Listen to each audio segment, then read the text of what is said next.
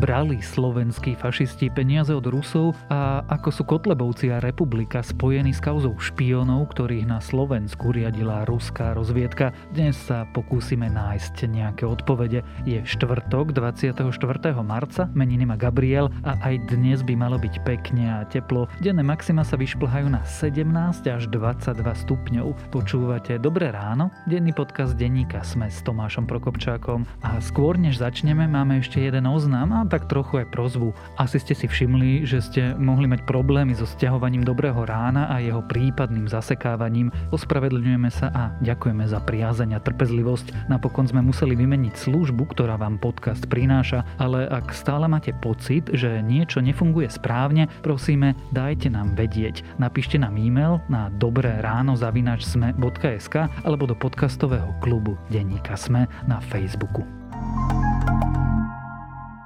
Nie je na čo čakať. Príďte si do Fordu pre vaše nové es ú vé ešte dnes. Populárne es ú vé modely Ford Puma, Kuga a EcoSport, s ktorými zdoláte hory aj mesto, sú teraz okamžite dostupné v širokej škále výbav. Navyše aj s možnosťou predĺženej záruky a gratis servisu na päť rokov alebo až do stodvadsaťtisíc kilometrov.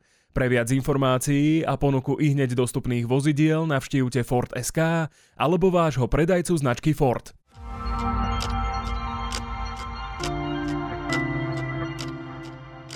A teraz už krátky prehľad správ.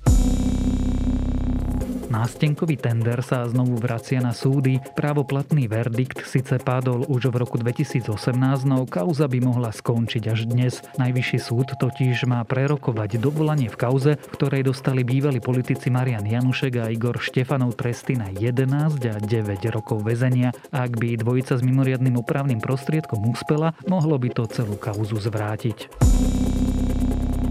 Slovensko by už nemuselo odoberať plyn iba z Ruska. Ministerstvo hospodárstva tvrdí, že na znižovaní tejto energetickej závislosti pracuje a plyn už dnes vieme doviesť prakticky z ktoréhokoľvek smeru. Dobudovať sa ale musí prepojenie s Poľskom, čo by nám uľahčilo prístup k nórskému plynu. Slovenská ambasáda na Ukrajine sa presunie z Kyjeva do Užhorodu. Zostavu veľvyslanectva bude následne od dnes okrem veľvyslanca jeho zástupcu tvoriť aj vojenský a policajný pridelenec. Informoval o tom minister zahraničia Ivan Korčok. Poľsko vyhostilo štyridsaťpäť ruských diplomatov za špionáž. Poľské ministerstvo vnútra tvrdí, že je odhodlané rozbíjať sieť agentov ruských tajných služieb. Rusi majú teraz maximálne päť dní na to, aby opustili krajinu. Ruský veľvyslanec a ruské veľvyslanectvo vo Varšave zostávajú. A dnešnou dobrou správou je pokrok vedy. Výskumníci vytvorili umelú inteligenciu, ktorá vie predvídať, či osoba dostane infarkt. Softvér to vie odhadnúť presne a na päť rokov vopred. Vychádza totiž zo stavu pacientových tepien, ktoré zásobujú krvou jeho srdce. A ak vás správy zaujali, viac nových nájdete na webe denníka SME alebo v aplikácii denníka SME.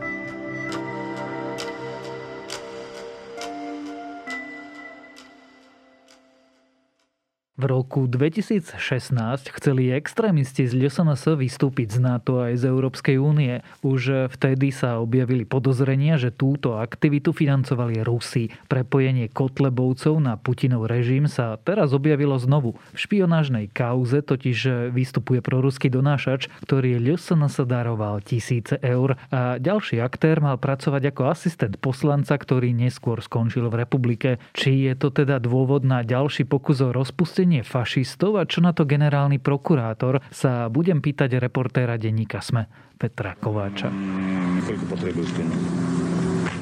Koľko môžeš? päťsto pre toho kamaráta, päťsto pre tebe. Táto osoba vyzvedala, zbierala a poskytovala vysokocitlivé informácie a utajované skutočnosti, vrátane tých, ktoré sú označené podľa zákona stupňom utajenia tajné a prísne tajné. Peter, prečo strana ĽSNS stále existuje? V zásade preto, lebo ju ešte nemá kto zrušiť, alebo nemal doteraz kto zrušiť. E, vieme, že taký pokus už bol, bol až na najvyššom súde, dopadol neúspešne. Zopakujme si teda, čo sa pred tými rokmi na tom najvyššom súde dialo. Celé to spustil bývalý generálny prokurátor Jaromír Čižnár, ktorý podal, volá sa to obžaloba, na politickú stranu, kde navrhoval jej rozpustenie. V podstate ten systém je nastavený tak, že jedine a výlučne generálny prokurátor môže niečo také navrhovať. Vychádzal z toho, že teda predchodkyňa ĽSNS, Slovenská pospolitosť, bola rozpustená práve najvyšším súdom a videl tam nejaké prvky, ktoré nadvezujú, ktoré prevzala táto strana a ďalej extrémizmus, ktorý šíria hlavní predstavitelia. Na celé teda vravel, že veľmi dôkladne to pripravoval. Napokon sme videli, že to skončilo fiaskom a Najvyšší súd celú tú žalobu zamietol. Najvyšší súd Slovenskej republiky žalobu generálneho prokurátora Slovenskej republiky na rozpustenie žalovanej politickej strany Kotleba Ľudová strana Naše Slovensko zamieta. V podstate sa vypočujte. Prečo ju zamietol a prečo to skončilo tým fiaskom, keď tvrdil predchádzajúci generálny prokurátor, že sa dôkladne pripravoval? Naozaj bolo to také nešťastné, pretože on vopred zdôrazňoval, že nemôže to dopadnúť nejakým stroskotaním a naozaj takýmto fiaskom, že to musí byť riadne zdôvodnené a napokon sme videli, že Najvyšší súd dokonca konštatoval, že on nemal inú možnosť, ako to zamietnúť, pretože generálny prokurátor neuniesol dôkazné bremeno. Medzi riadkami napísal, že naozaj to bolo slabo zdôvodnené, neopreté dostatočne o fakty, o analýzy a možno nejaké znalecké posudky. No a skončilo to tak, že teda Jaromír Čižnár nejako neisto zacúval, nepodal ani nejakú opätovnú sťažnosť, v podstate išlo to celé dostratené. Môžeme povedať, že to bola vtedy hanba? Bola to dosť veľká hanba. Napokon, aj keď sa potom volil nový generálny prokurátor, bola to jedna z otázok na kandidátov všetkých. V podstate všetci sa zhodli, že to bolo nezvládnuté, že oni by sa o to pokúsili znova. Maroš Žilinka, súčasný generálny prokurátor, sa nevymykal spomedzi tohto. Teraz urobme skok o niekoľko rokov dopredu. Ako súčasná situácia, vojna na Ukrajine, ruská špionážna aféra na Slovensku vlastne súvisí s týmito extrémistickými stranami? V podstate aktuálna špionážna aféra, ktorá sa týka aj Ruska a súvisí s vyhostením troch ruských diplomatov, znova otvorila podozrenia, že, že táto strana je spolufinancovaná z Ruska, čo je v podstate zakázané, pretože slovenské zákony hovoria o tom, že je zakázané financovanie akejkoľvek politickej strany zo zahraničia. No a táto aféra ukázala, že jeden z tých aktérov špionážnej kauzy Bohuš Garbár ešte v roku dvetisícšestnásť daroval ĽSNS desaťtisíc eur, pričom vieme, že práve tento človek bral peniaze zo zahraničia, priamo z Ruska, že teda robil nejakú špionáž práve na území Slovenska. Povedal som v Moskve, že si taký dobrý chlapec, máš veľa kamarátov a Moskva rozhodla, že budeš taký lovec. No a potom to druhé podozrenie je, že Jozef Mihalčín, ktorý je teda druhým z tých aktérov špionážnej kauzy, on zasa pracoval ako asistent Miroslava Suju, poslanca ĽSNS, ktorý teda dnes už prešiel do republiky. A, a teda vytvorilo to otázky o tom, že aké je tam pozadie, pretože ako si aj v úvode spomínal, už v minulosti aj polícia prešetrovala na základe nemeckých médií nejaké podozrenia, že ruský prokremelský podnikateľ Konstantín Malofejev posielal nejaké sto tisíc alebo desaťtisíc eur do krajín východnej Európy vrátane Slovenska, kde financoval niektoré aktivity politických strán. Zrejme, alebo teda prešetrovalo sa, že k tomu mohla patriť aj spomínaná petícia za vystúpenie z NATO a EÚ. My tu máme špionážnu aféru, máme tu donášača, ktorý bral peniaze od Ruska a zároveň on dal peniaze Kotlebovcom. Môžeme povedať, že fašisti boli financovaní Rusmi? Tie dôkazy tomu minimálne naznačujú v rovine podozrení. Je to niečo, čo teraz polícia musí preveriť. Zrejme tak aj robí, aspoň teda to hovorí. Taktiež by sa na to malo sústrediť ministerstvo vnútra. Samozrejme je evidentné, že nikto to neurobí tak, že, že príde niekto napojený na Kremel a odovzdá Kotlebovcom nejaké tisíce a oficiálne to zapíšu. Samozrejme videli sme aj na tom špionážnom videu, ktoré zachytilo vojenské spravodajstvo, že to boli úplatky, ktoré išli z ruky do ruky. Zrejme tak bolo aj v tomto prípade. Tie zdroje financovania ĽSNS sú zverejnené, z istej časti im môžeme veriť, na druhej strane tam naozaj treba spraviť hĺbkovú kontrolu, ktorá teda poukáže na to, že či tí ľudia čerpali z vlastných zdrojov, alebo ako aj v tomto prípade vidíme, že vlastne tí darcovia mohli ešte dostávať tieto peniaze priamo zo zahraničia. Čiže vyzerá to tak, že Rusi použili bystrého bieleho koňa? Pôsobí to tak. V akom štádiu je to vyšetrovanie, my vieme povedať, alebo vieme aspoň odhadnúť, kedy sa dozvieme, či naši fašisti a extrémisti brali peniaze od nepriateľskej krajiny. Je to samozrejme veľmi citlivé a príbežne sa na to pýtame aj polície, aj prokuratúry. Je, je pochopiteľne zrejme skúpa na, na informácie, pretože tieto kauzy, ktoré sa jednak týkajú politiky, ale aj zahraničia a momentálne teda do vojny zainteresovaných krajín, tak sú veľmi citlivé, preto nechcú hovoriť nejaké príbežné informácie. Vieme len to, že, že sa na to zameriavajú. No dobre, ale v minulosti sme tu mali pokus o ich rozpustenie. Vtedy sme nevedeli, že ich financovanie môže byť takéto? Podozrenia tam boli, ale minimálne ešte neboli tak zdokladované, ako to je teraz, pretože ešte aj keď spomínaný návrh podával Jaromír Čižnár, v tom čase ešte to bolo pred vydaním napríklad aj spomínanej reportáže nemeckou televíziou, ktorá teda odkazovala na Malofejeva. Zároveň teda to, čo sme videli neskôr, polícia tieto tieto podozrenia prešetrovala, ale k ničomu konkrétnemu nedospela. Vlastne dnes sa môže ukázať inak to, že vojenské spravodajstvo rozpracovalo do istej miery túto tému. A ministri avizujú, že to pôjde ešte ďalej. Môže napom- napomôcť takémuto vyšetrovaniu, ale teda v tom čase prvého návrhu nič také známe ešte nebolo. Pokračovaniu vyšetrovania sa dostaneme o chvíľku, ale teda ako Kotlebovci a Republika reagujú na túto kauzu? V podstate veľmi logicky, keď hovoria, že oni nemajú čo skrývať a nech ich vyšetria, a že všetko je transparentné. Tá reakcia ešte nadväzuje na to, že, že spomínaný Garbár spolupracoval alebo priznáva sa, že spolupracoval od minulého roka, pričom ĽSNS sa poskytoval ten desaťtisícový dar v roku dvetisícšestnásť. Ak by sme teda verili týmto slovám, päť rokov predtým, ako spolupracoval s ruskými vojenskými tajnými službami, um, tak zrejme nemal mať peniaze od Ruska. Či to tak bolo, tak to v tejto chvíli nevieme povedať. To je tá čas peňazí, ale potom tu máme asistenta poslanca, ktorý, ktorý mal prístup k utajovaným skutočnostiam. A ten sa týka oboch strán, aj Kotlebovcov, aj Republiky.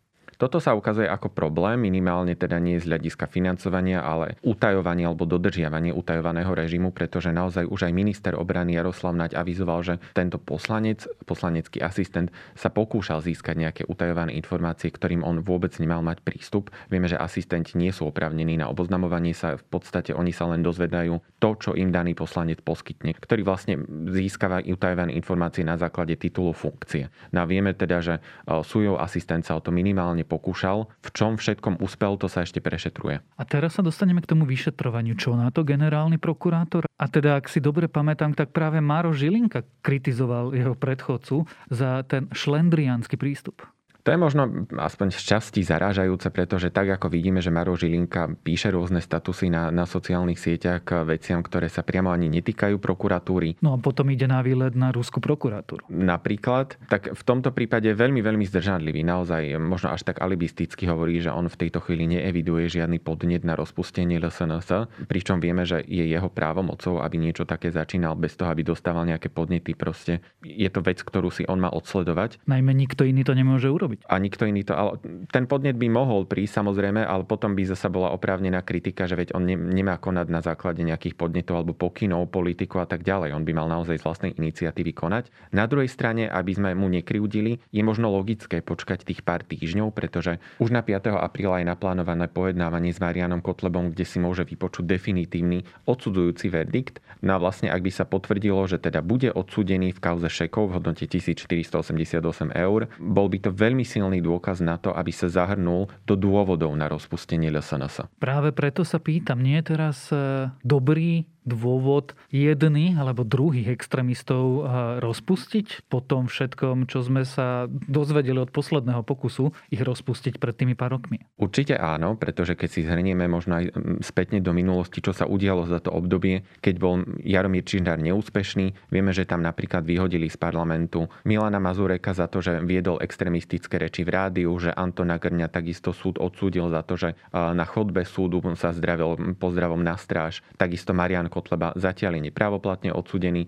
Ak by mu potvrdili tento verdikt, čo naozaj sa môže stať v podstate o dva týždne, tak by to bol veľmi, veľmi pádny argument na to, aby sa súd minimálne zaoberal to požiadavko na rozpustenie ĽSNS. No a ako sme vraveli, Maroš Žilinka ešte ako kandidát vravel, že teda pozrel by sa na tie podmienky, na to, či teda nie je dôvod podať opäť taký podnet. Na svojho predchodcu veľmi výrazne kritizoval. On hovoril, že je to taký učebnicový príklad odfláknutej práce. Ja sa preto opýtam znovu Opýtam sa úplne explicitne, prečo sa nič nedeje?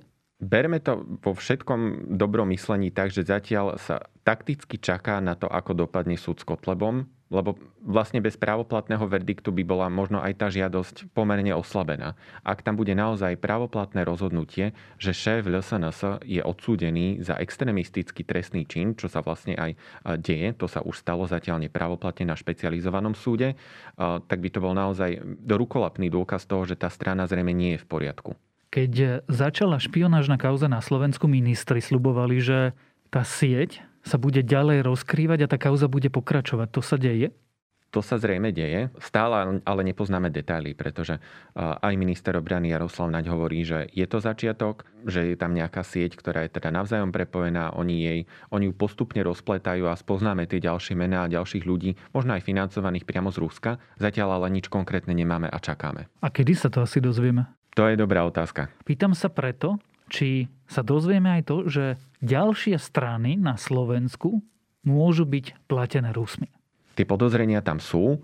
Možno ak použijem príklad, pred pár dňami sme mali rozhovor so štátnym tajomníkom ministerstva obrany Marianom Majerom, ktorý spomínal, že teda nemusí ísť len o tie extrémistické strany, kam teda radíme el es en es alebo Republiku. Tak to pomenujme. Sú Smer a Hlas a im podobný platený Rusmi? No on to tam práve spomínal, samozrejme v náznakoch, že zatiaľ ide o jeho dojmy, ale teda narážal napríklad na Ľuboša Blahu zo Smeru, ktorý teda minimálne tie prejavy smerujú k tomu, ako keby to nebolo len možno racionálne uvažovanie, ale ako keby bol niečím tlačený alebo možno financovaný, proste motivovaný rozprávať často aj hoaxy v prospech Ruska. Toto si nedovolím alebo neodvážujem nejako, nejako predpokladať, ale áno, však vieme o napríklad strane Smer, aby sme teda boli konkrétni, že sú tam takéto hlasy, Ľuboš ktoré Blaha. Napríklad Ľuboš Blaha. Ja nechcem tu robiť ani sudcu, ani nikoho obviňovať, ale jednoducho konanie, ktoré napríklad tento poslanec robí, tak vykazuje známky veľmi podobné tomu, čo sme sa dozvedeli za posledné dva dní. Takže, čo by sa stalo, ak by sa toto podozrenie, a zdôrazneme, že v tomto okamihu je to iba podozrenie, potvrdilo? Samozrejme začalo, začalo by trestné stíhanie jednak daných ľudí a potom by to mohlo viesť aj k problémom samotných strán, pretože ako sme spomínali, financovanie strán zo zahraničia je zakázané. V konečnom dôsledku teda to už sa nebavíme len o nejakej zodpovednosti konkrétnych ľudí, ale aj o možno ďalšom rozpúšťaní strán, o tom, že by dostávali pokuty a tak ďalej. Ale to už sme naozaj veľmi ďaleko, pretože to vyšetrovanie je tam pomerne komplikované a hlavne, hlavne to dokazovanie. Na záver položím dve hypotetické otázky. Vie si predstaviť, že by roz... rozpustili Smer? V tejto chvíli nie. A myslí si, že rozpustia ĽSNS? Myslím si, že ak definitívne odsúdia Mariana Kotlebu, tak to bude vysoko pravdepodobné. O tom, ako kauza špionov súvisí so slovenskou politikou a či Rusi platili na Slovensku politické strany, sme sa rozprávali s reportérom denníka SME Petrom Kováčom. Som architekt ekodomov Martin Pribila.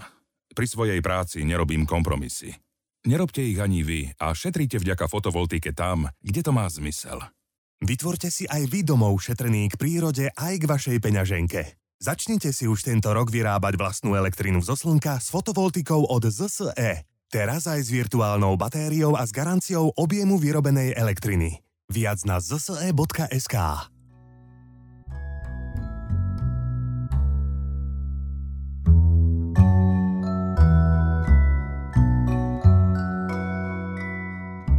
Moje dnešné odporúčanie je taký návrh. Ak premýšľate, čo by ste chceli robiť vo svojom živote a láka vás myšlienka pomôcť deťom z vylúčeného prostredia, vyskúšajte si napríklad program Teach for Slovakia.